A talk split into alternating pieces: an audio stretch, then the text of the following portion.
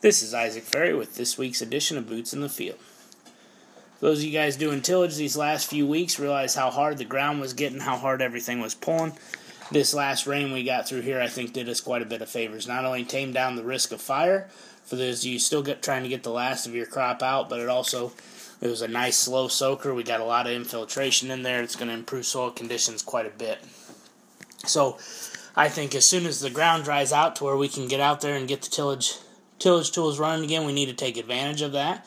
This next week, with temperatures supposed to be peaking into the seventies, it might be the one last week that we have with optimum weather, be able to get the conditions we need to be able to get the tillage done. So I want to make sure that we're prepped and everything to take advantage of that and uh, get going on that as soon as possible, as soon as the weather breaks.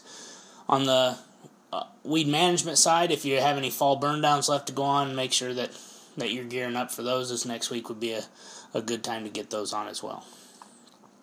If you have any soil testing orders that haven't been turned into the office, they're staying pretty much up to date on everything that's ready. So this is kind of our our last shot here to get any, any fields tested that need to be tested here uh, before next spring. So if you're waiting on any of those orders or, or debating on some fields, make those decisions and get those orders to us. Weather does look promising for that for next week into the seventies. We'd hold off on putting anhydrous on for, for a little while longer yet. Uh, we want to get soil temperatures down uh, so we don't have the conversion from ammonium to nitrate, and we want to keep them sustained down uh, so we can hold on to that nitrogen until next spring. Remember, even if you're using N-Serve or some type of inhibitor there, it's going to give you protection. We need protection in the spring as well. So if you put it on too early and you use up that protection here this this fall, if we turn off into a wet spring, uh, much like we did this past year, you're not going to have any, any protection as the soil starts to warm up in the spring to hold on to that nitrogen, keep it from leaching away. Starting to get a lot of guys' yield data in.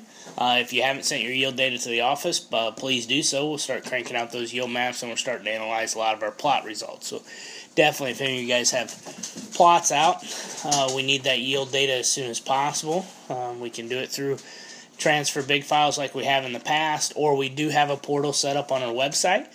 If you do not have a username and password, you can call into the office, and we'll get you one, and then you can actually go onto our website and upload that data to us.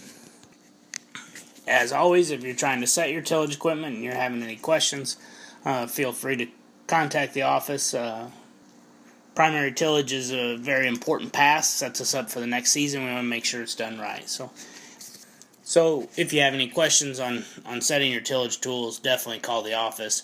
Uh, we can maybe walk you through it over the phone or take a look at our website. We did post this fall quite a few videos on setting different tillage equipment from an inline ripper um, through a chisel plow. So if you take a look at those, that may be able to help you out and mimic some of the conditions that you're seeing out there in the field as well.